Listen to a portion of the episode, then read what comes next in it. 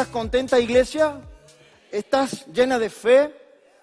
Qué bueno, porque yo sí te cuento que he atravesado unos días, hacía mucho que no me tocaba compartir una palabra y me gusta que no sea seguido porque es un tiempo donde Dios trata en mi vida, Dios trabaja en mi corazón.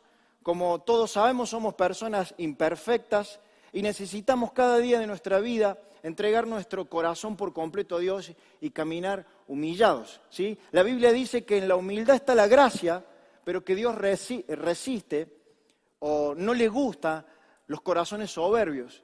Y algo de eso los argentinos tenemos. ¿sí? Hace un tiempito, a mediados del mes de junio de este año, el mundo se enteró de una noticia catastrófica, una implosión que sufrió el submarino Titán. ¿Sabían de la noticia?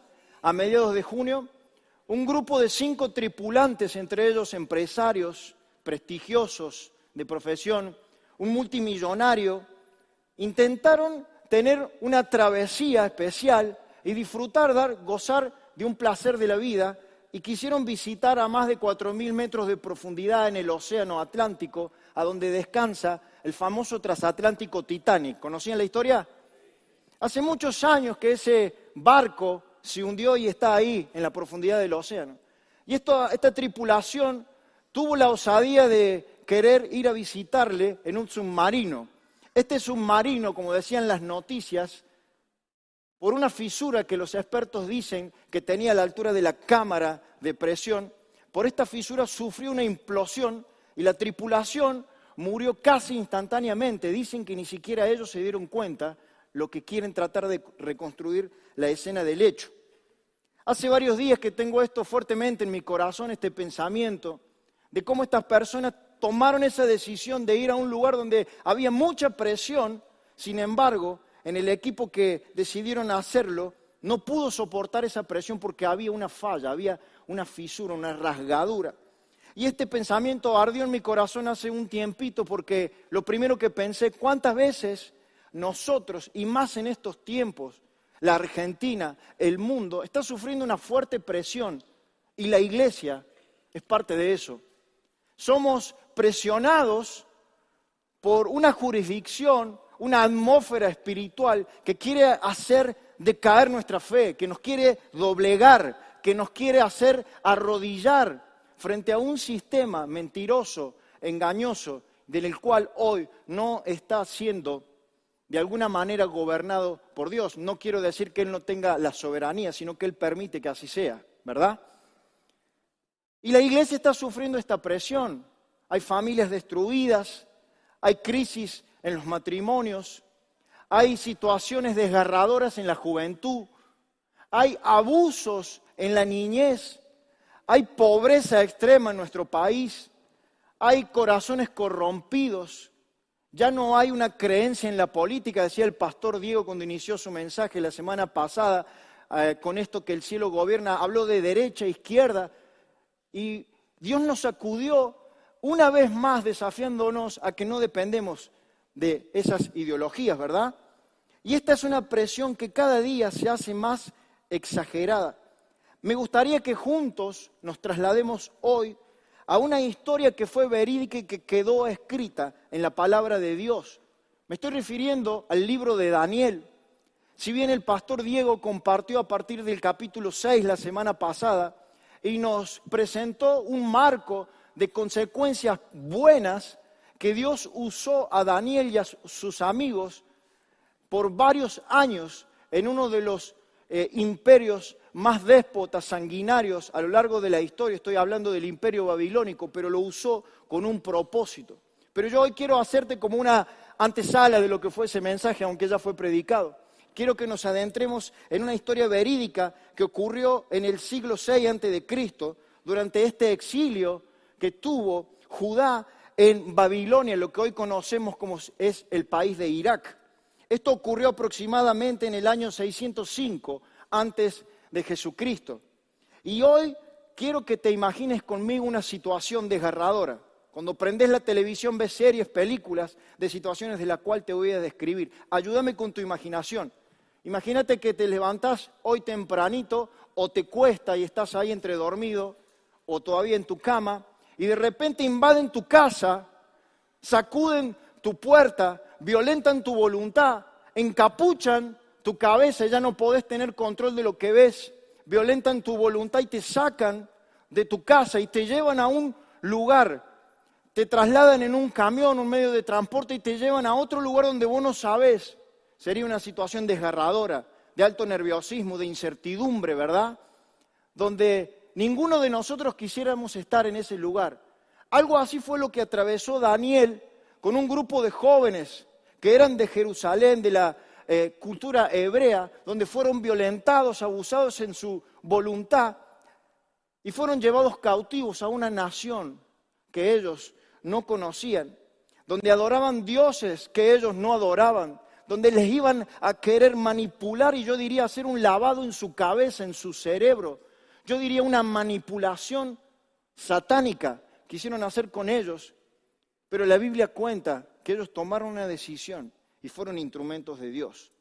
Y yo creo que en este tiempo algo parecido estamos viviendo. La iglesia, en la Argentina, tu familia, en tu casa, tus hijos.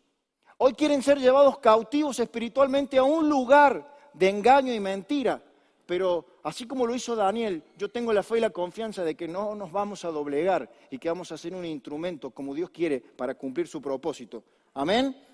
La Biblia dice que sufrieron este abuso, pero dice que Dios los puso en gracia y que dio victoria. Pero esto inevitablemente me hace preguntarme lo siguiente. Si fueron cautivados, ¿cómo fue que lograron prevalecer ante esta presión?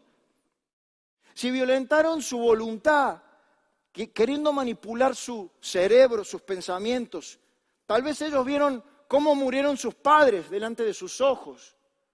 Tal vez ellos sufrieron el bullying como jovencitos al no querer hacer cosas que en ese lugar el resto de las personas hacían por violencia. ¿Cómo fue que se mantuvieron firmes en sus convicciones? Realmente esto me hace preguntar, ¿realmente ellos fueron libres.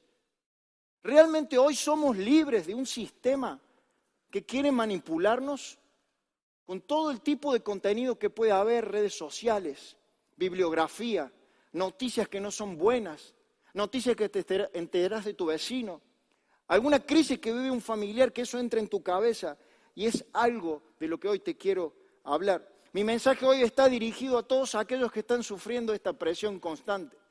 Mi mensaje hoy va dirigido de todo corazón a las familias que están atravesando una presión, pero por alguna razón hoy como el titán se sumergió en el Atlántico, hoy tienen alguna fisura en el corazón. Y yo creo que a través de la luz de la palabra de Dios vamos a poder obtener el antídoto a eso. Amén. Mi mensaje va dirigido a todos aquellos que están sufriendo esta fuerte presión. Así que acompáñame a la Biblia Vamos a leer el capítulo 1 de Daniel, algunos versículos. Concéntrate bien, porque de esto hoy Dios algo va a hacer en tu vida. Dice la Biblia, capítulo 1 de Daniel, en el año tercero del reinado de Joacín, rey de Judá, el rey Nabucodonosor de Babilonia vino a Jerusalén y la sitió.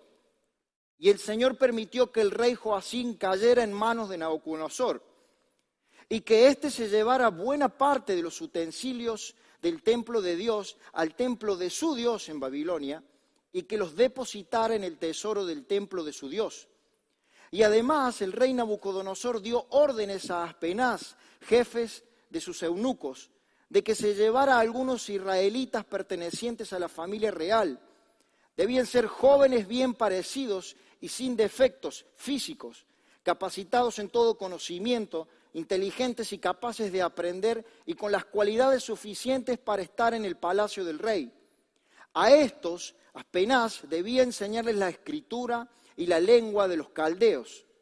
Para su alimentación diaria, el rey señaló provisiones de su propia comida y de su propio vino. Su educación duraría tres años, al cabo de los cuales serían presentados ante el rey. Versículo 6. Entre estos jóvenes se hallaban Daniel, Hananías, Misael y Azarías, que eran de la tribu de Judá. Pero el jefe de los eunucos les cambió de nombre. A Daniel llamó Belsasar, y pone atención en esto. A Hananías, Sadrach, a Misael, Mesac y a eh, Azarías, Abednego. Lindos nombres para poner a alguno de los hijos, ¿no?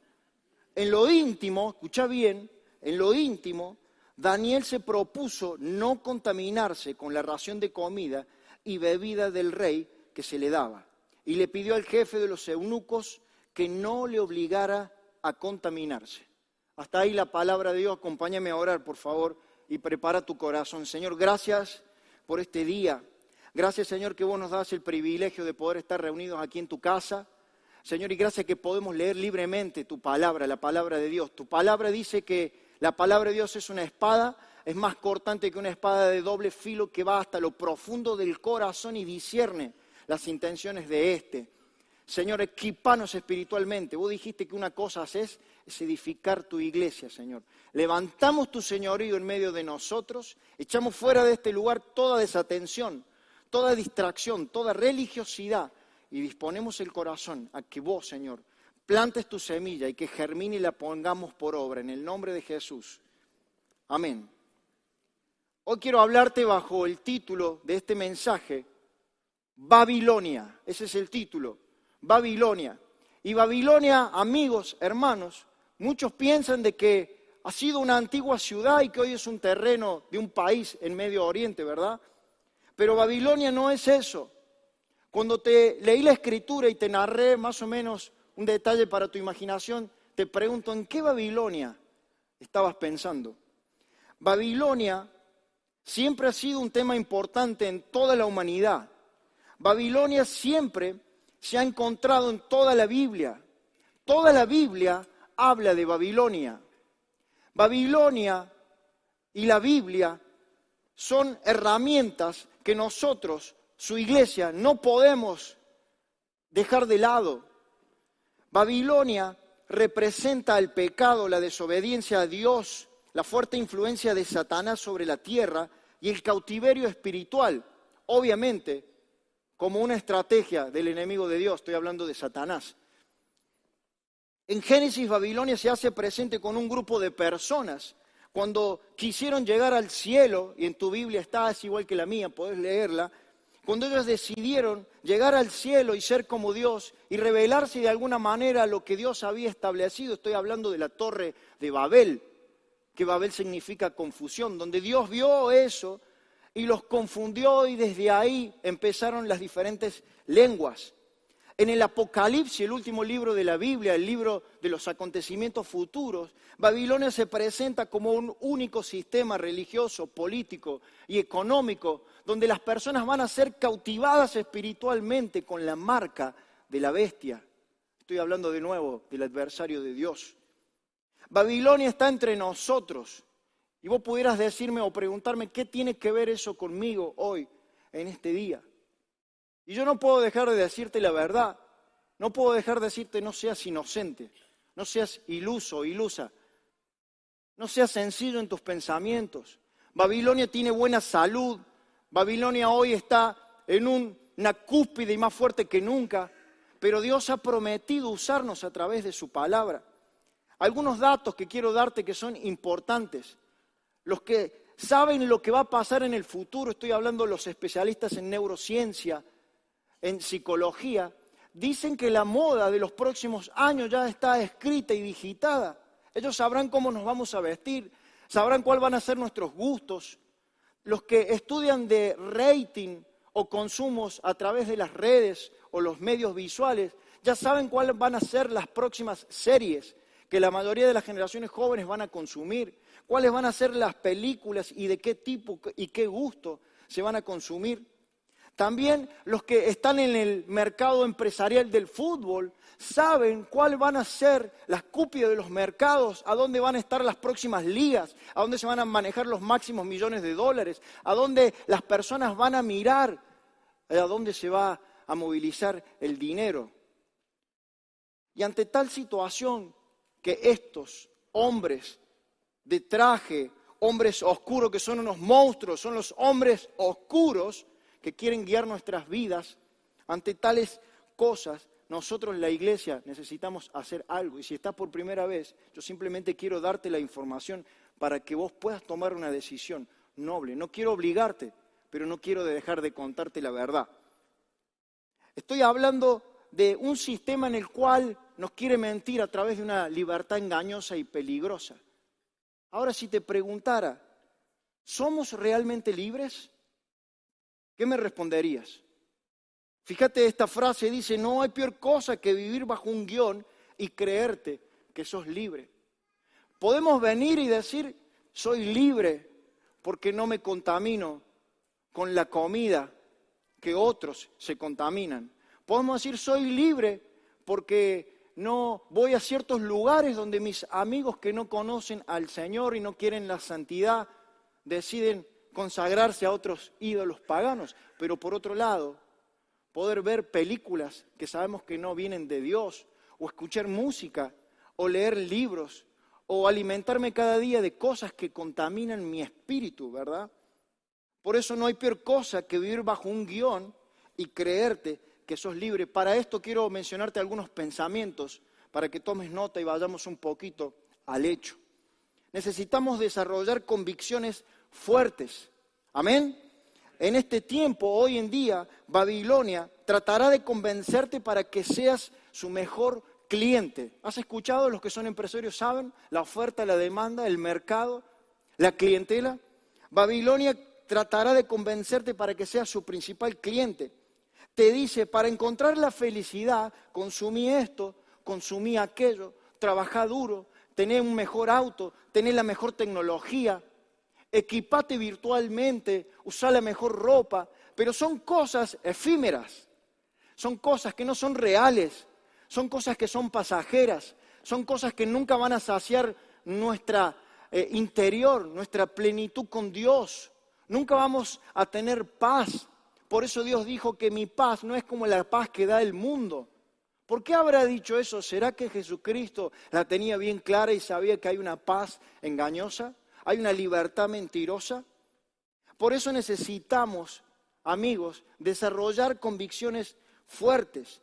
¿Y qué es convicción? Vamos a definirlo. Por definición se trata de la seguridad que tiene una persona sobre la verdad, sobre lo que cree, piensa y siente. Y en este tiempo, la posmodernidad, muchas de las decisiones que se toman en base a la masa es porque la mayoría de la masa, en vez de tomar decisiones pensantes, toma decisiones en lo que sienten. Y los que piensan aprovechan esas circunstancias para lograr influencia. ¿Se entiende? En este tiempo Dios nos está llamando a que desarrollemos convicciones fuertes. Leamos en otra versión Daniel 1.8, dice la palabra de Dios, verso 8. Sin embargo, Daniel estaba decidido a no contaminarse con la comida y el vino dados por el rey. Algunos creen que cuando fueron llevados de Jerusalén a Babilonia, estos jovencitos entre 14 y 16 años, yo me imagino unos adolescentes jóvenes formando su identidad, no sabiendo qué decidir para el resto de su vida, con quién a lo mejor formarían familia, cuántos hijos tendrían. Pero al leer la Biblia veo claramente que esa no era su preocupación en ese momento, sino que ya habían formado su identidad. Eh, ellos habían sido adoctrinados en su creencia en la familia de la fe y sabían que si comían o bebían comidas, que en este caso el rey Nabucodonosor había consagrado a ídolos falsos, a dioses con minúsculas, sería lo peor que ellos pudieran haber hecho. Daniel y sus amigos tenían una clara convicción de la verdad sobre lo que ellos creían y lo que ellos pensaban de la verdad. Por eso decidieron no contaminarse con la comida y el vino dados por el rey. Ahora, amigos, este ejemplo echa por tierra todos los tipos de enseñanzas que son abstractas, que el mundo nos quiere manipular, nos quieren cambiar en la manera de pensar y decir que solamente nosotros quienes seguimos a Dios, hemos sido perdonados por Jesucristo y buscamos la santidad, nunca vamos a lograrlo porque hay que hacer un esfuerzo interior, hay que hacer alguna cierta cantidad de pasos, hay que ser un ascético, que es ascético, hay que ser una persona que no se contamina con las impurezas del mundo. Y todo centrado en el esfuerzo humano intelectual, ¿verdad? Pero no se trata de eso sino se trata de que es una determinación de vida. Vemos en la Biblia, para desarrollar mis convicciones tengo que determinarme. a no contaminarme. Se determinaron a no contaminarse, dice la escritura. Esto demuestra que vivir en santidad es posible. Por eso la Biblia dice, sean santos, porque Él es santo. Si fuese una cuestión abstracta o difícil, Dios no nos diría a nosotros que seamos santos, ¿verdad? He escuchado por ahí oraciones, Señor, haceme santo. ¿Cómo puedo pedirle algo yo a Dios que Él me está pidiendo a mí? Señor, dame valentía. Mira que te mando que te esfuerces y seas valiente, dice el Señor. Nos está diciendo, argentinos, laburen, trabajen, esfuércense. No podemos pedir algo a Dios que Él nos está pidiendo primeramente a nosotros. En otras palabras, estoy en el sistema, pero como dice la Biblia, estamos en el mundo, pero no somos de este mundo, porque decidimos no consumir todo. Amén. Cuando decimos amén para todos los que nos visitan por primera vez, significa así sea. Por eso es que decimos amén. Dijimos desarrollar convicciones fuertes. Un segundo pensamiento sería consolidar nuestra identidad. Hoy en día Babilonia te dice, no importa cómo viniste de fábrica, no importa qué condición sexual tenés, tu identidad es una construcción social. No importa quién sos, hace una autobúsqueda en tu interior, sé libre del sistema.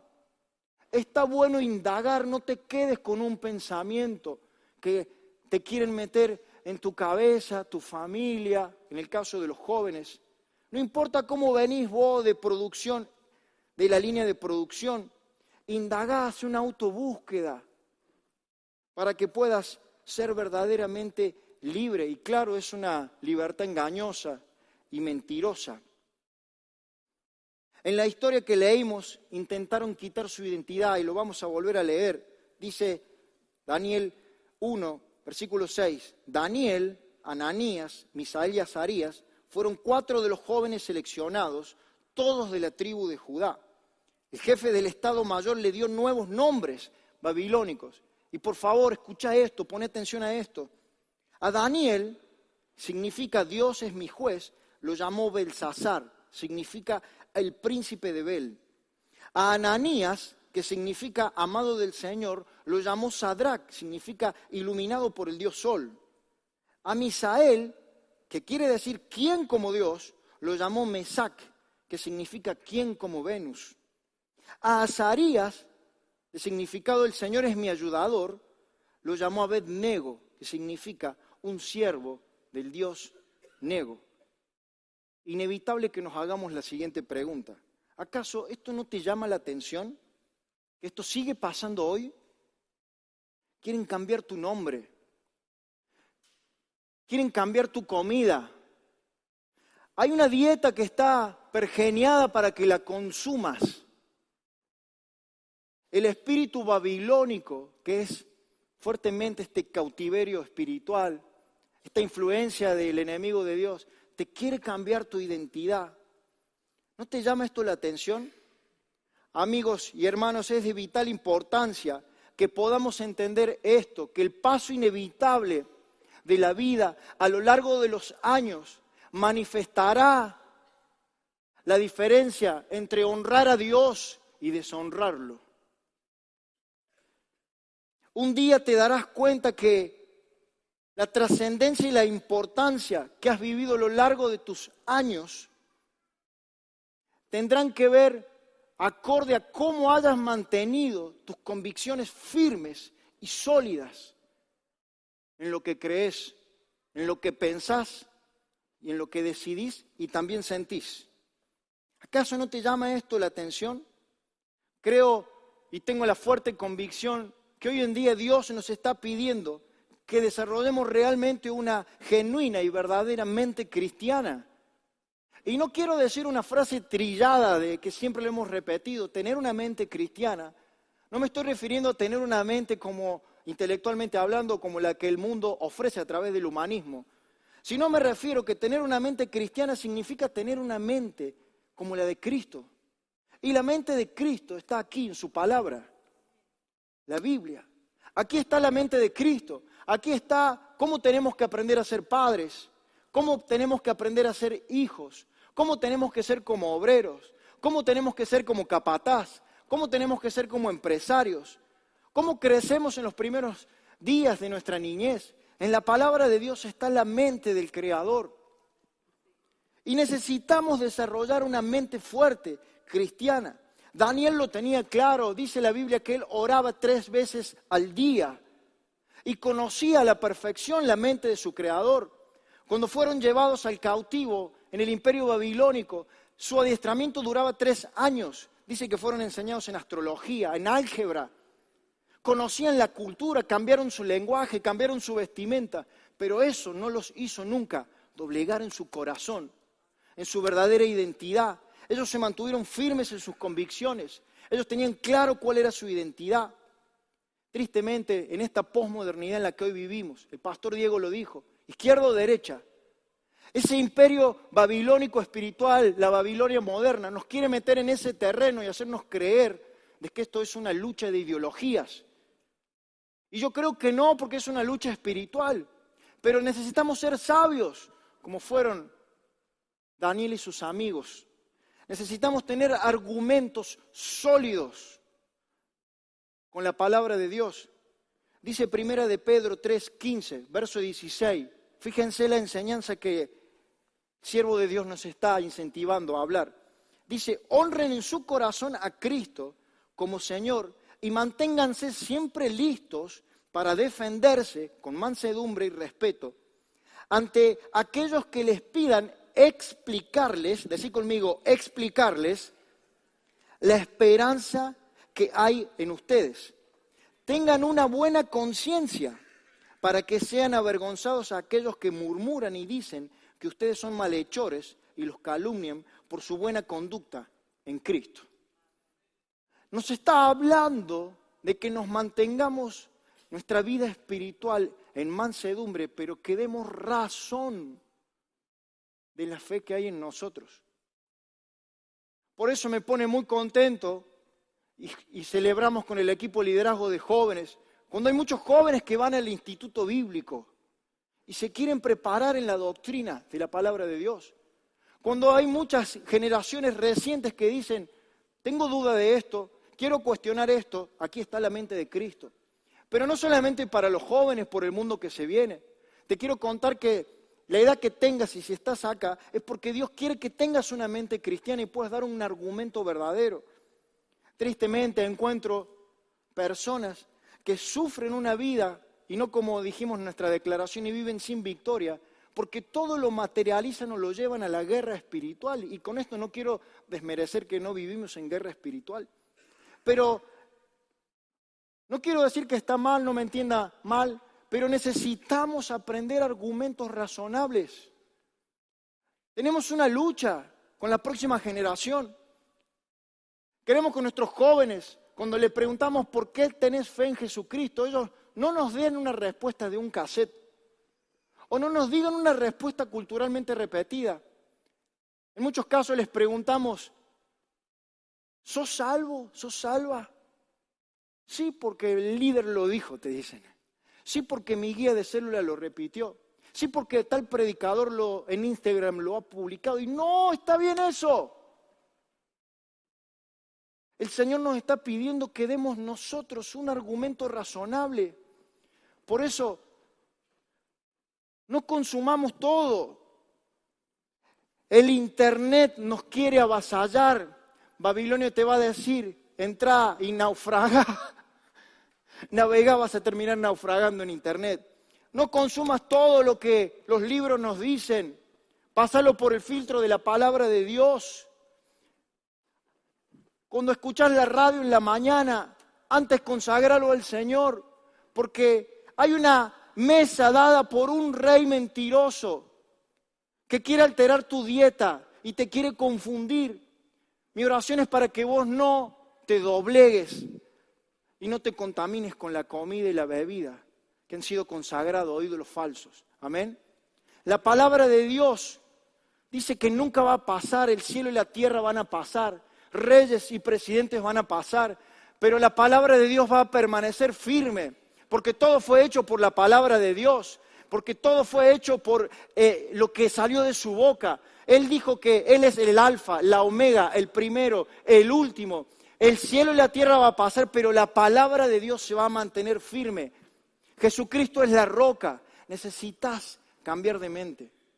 Necesitas poner por obra un argumento razonable. No consumas todo porque estarás indigestado. ¿Alguna vez te has indigestado? Te invitaron a comer un asado en la mañana, un lomito en la tarde, unas papas fritas y no te podés mover, ¿verdad? Estás totalmente indigestado. De la misma manera, en el campo espiritual está pasando lo mismo. Necesitamos afianzar nuestro discernimiento. Hoy en día Babilonia te presiona con cambiar tu lenguaje de manera sutil.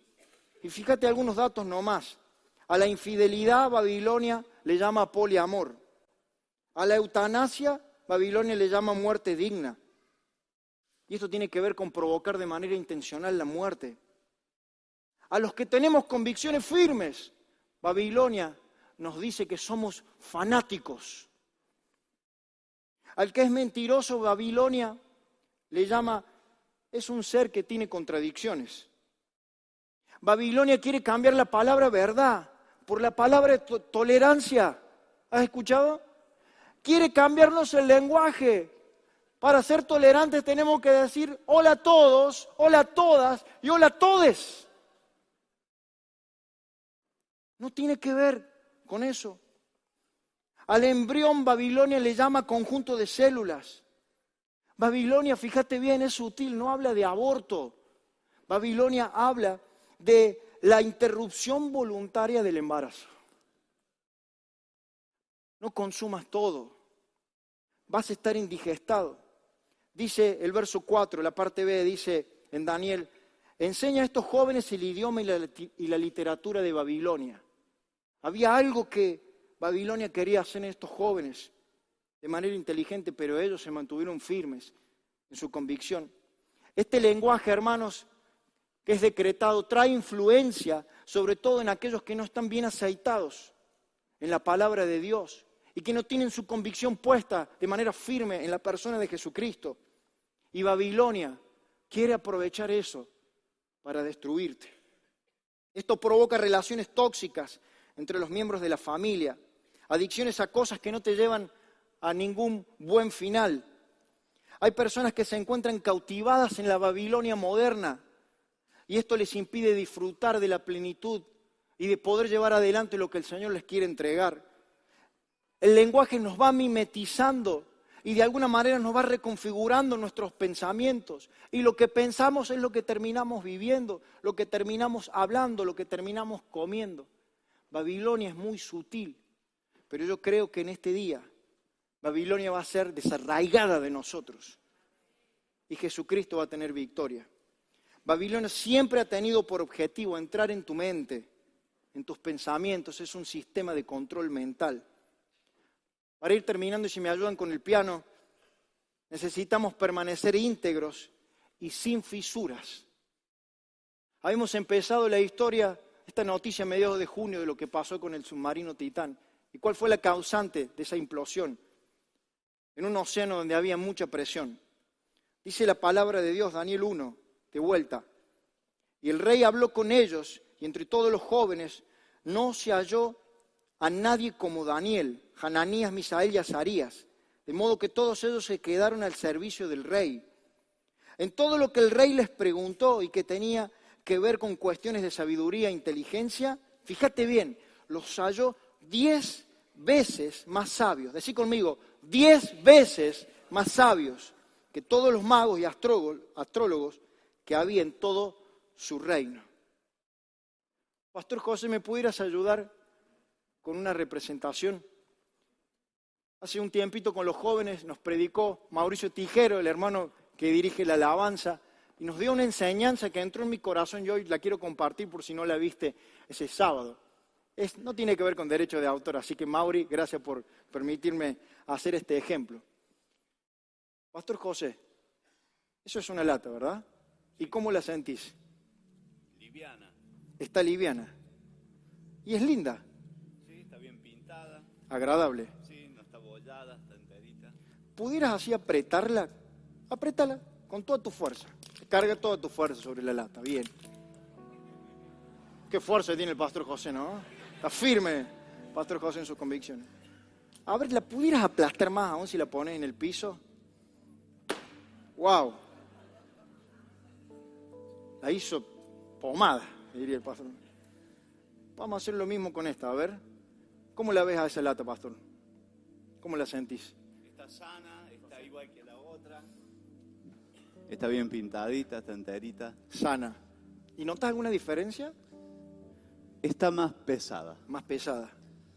como que estuviera llena, Llena, a diferencia de la otra que estaba vacía. bien. A ver, intentar con toda tu fuerza de vuelta hacer lo mismo que esta. No te quiero bañar con Pepsi. A ver. Apretala, apretala para que veamos. A ver, fuerte, fuerte. No pasa nada. No Bien. pasa nada. A ver, permiso. Y si intentas, a lo mejor pisarla.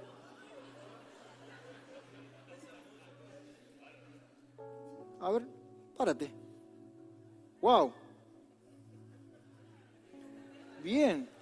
No pasó nada. No se movió, para nada. Ni O se sea que está firme. En ningún lugar. Y ella, a diferencia de esta, completa. Exactamente. ¿Vos crees que esta va a cumplir el propósito? No, ¿Esta a dónde va? a la basura. Y esa sí, va a cumplir su propósito. Esta está firme. Gracias. Te la obsequiamos y te la regalamos. Gracias, Pastor José. Gracias.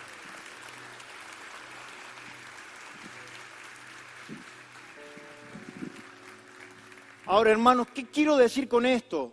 Gracias, Mauri, por el ejemplo. Empezamos hablando de la historia del Titán. A la altura de la cámara de presión tenía una fisura, implosionó, explotó, ya no cumplió su propósito. Ni el Titán, y yo pudiera decir espiritualmente, ni ninguno de los cinco tripulantes que estaban ahí. Este ejemplo claramente nos hace que reflexionemos. Afuera hay una fuerte presión. Babilonia está ahí más fuerte que nunca y nos quiere destruir, nos quiere aplastar para que no cumplamos el propósito. Pero o sea, al igual que la lata, no tenemos fisuras. Estoy hablando espiritualmente hablando, en el corazón. Estamos llenos del contenido que es la palabra de Dios. La presión exterior nunca va a ser igual a la presión interior que tenemos. Por el contrario, el que cree en mí, dice Jesucristo, de su interior correrán ríos de agua viva que salten para vida eterna. Las puertas del Hades no van a prevalecer contra el avance de la iglesia. Eso tiene que ver con que ellos no van a aguantar el avance de nosotros, la iglesia. Los que hablamos verdad, no hablamos mentira, los que somos honestos, no somos corruptos, los que queremos ser íntegros, no estoy diciendo perfectos, pero que hemos decidido un día limpiar la basura que hay debajo de la alfombra. Ahora, esto sí, hermanos, no permitas que la oscuridad te rodee y te aplaste. Porque habrá un tiempo donde esto va a pasar y ya está pasando. Ahora, alguien me pregunta, ¿y esto trae debate? ¿Me puede preguntar eso? ¿Esto trae debate? Gracias por preguntar. Y sí, trae debate, trae opiniones. Una frase que el pastor Sergio Velar dice, el problema de los opinólogos y teóricos es que hablan bonito, pero cuando viene la presión y la lucha, no los encuentras. Esto no es una lucha de ideologías, amigos. Esto no es una lucha en el campo intelectual. Sí vamos a dar argumentos razonables, ¿verdad? Pero esto es una lucha de integridad. Y es hoy lo que en el mundo escasea. Habrá hombres y mujeres íntegros, sin fisuras, que no se quieren arrodillar frente a la manipulación de Babilonia. ¿Habrá alguien en este lugar vivir de una manera íntegra y practicando los principios de Dios, nos va a posicionar en un lugar donde vamos a influenciar y vamos a transformar el lugar donde nosotros estamos. Quiero preguntar, ¿habrán trabajado la fisura de su corazón? Espiritualmente hablando, el señor fundador de la compañía Ocean Gate Expedition, estoy hablando de Stockton Rush, habrá preparado su corazón para el momento de la muerte del señor empresario pakistaní Shadasa Dawood y su hijo también Suleiman. Lo habrá hecho el multimillonario británico Hamish Harding. Habrán preparado su corazón para recibir la muerte. Paul Henry Nergolit, este buzo francés prestigioso, eran todas personas de un calibre, humanamente hablando, millonarios, prestigiosos. Los cinco tripulantes del Titán ¿Habrán preparado su corazón para la vida eterna?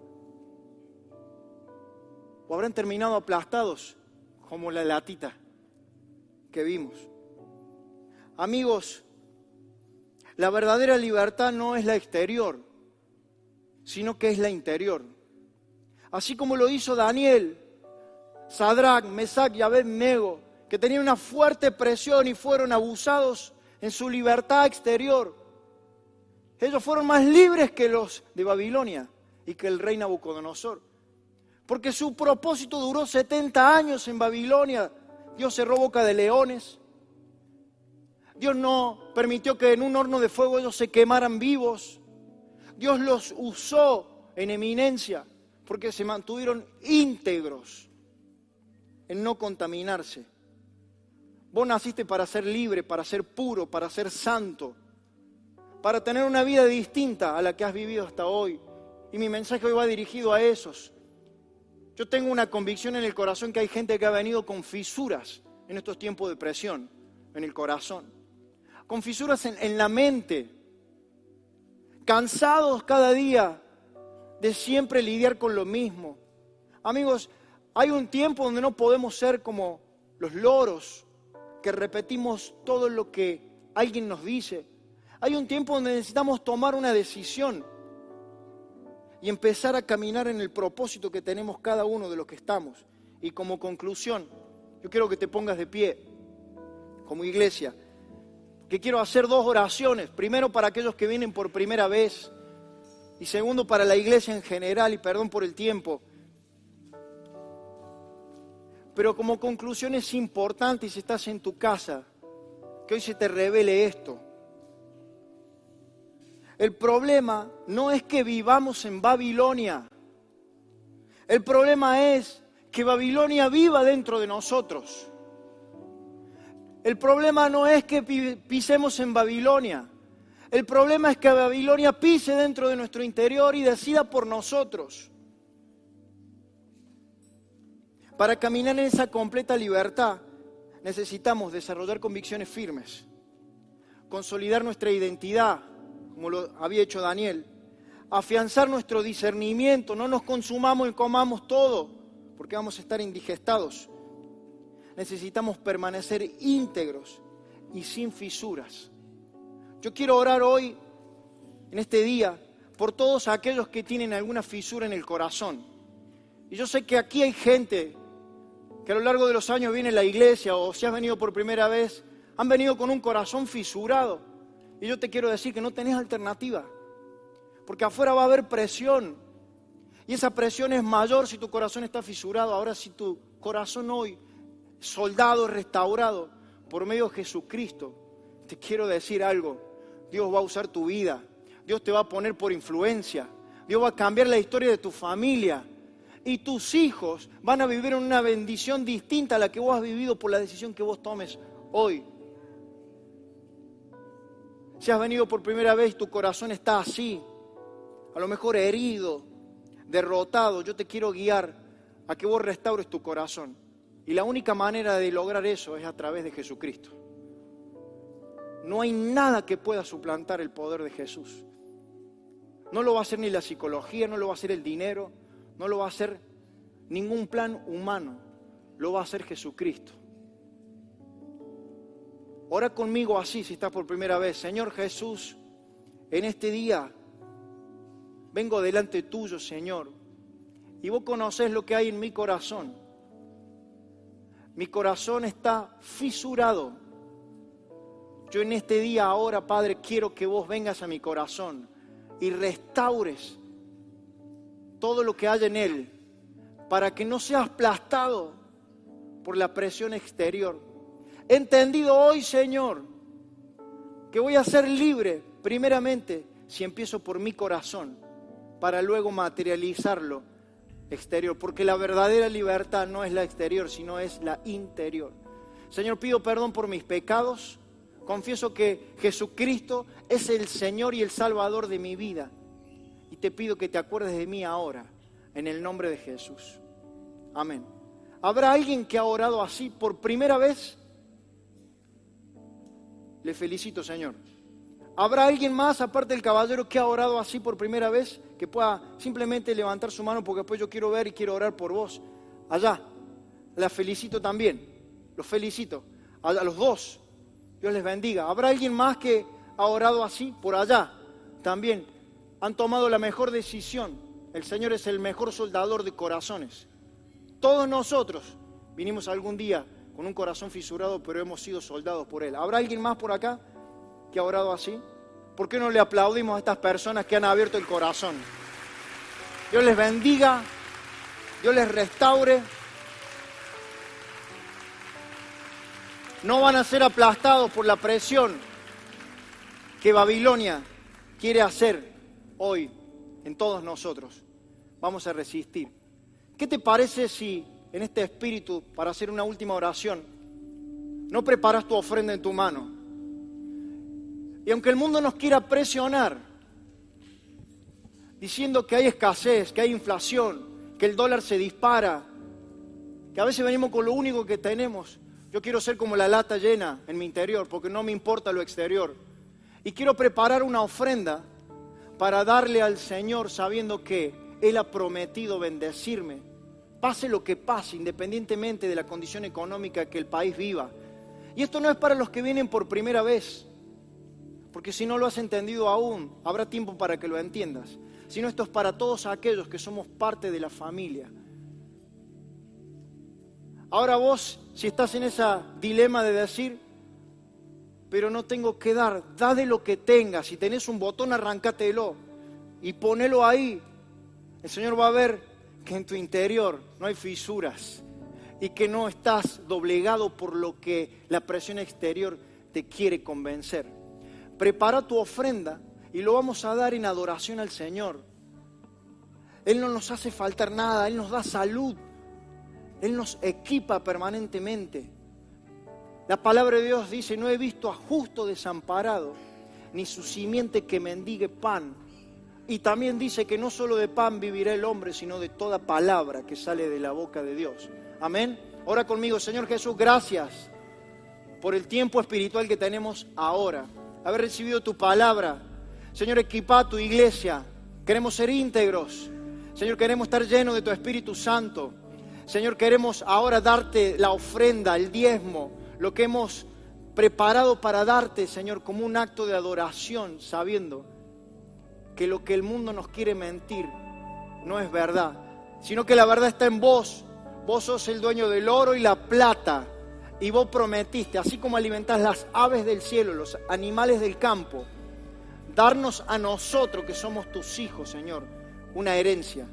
Gracias, Padre. Bendecimos con un corazón entendido, poniendo la ofrenda en los diezmos. En el nombre de Jesús. Amén. Dios te bendiga que puedas permanecer íntegro e íntegra y cumplir con tu propósito. Te digo algo, nada te va a aplastar. Dios te bendiga.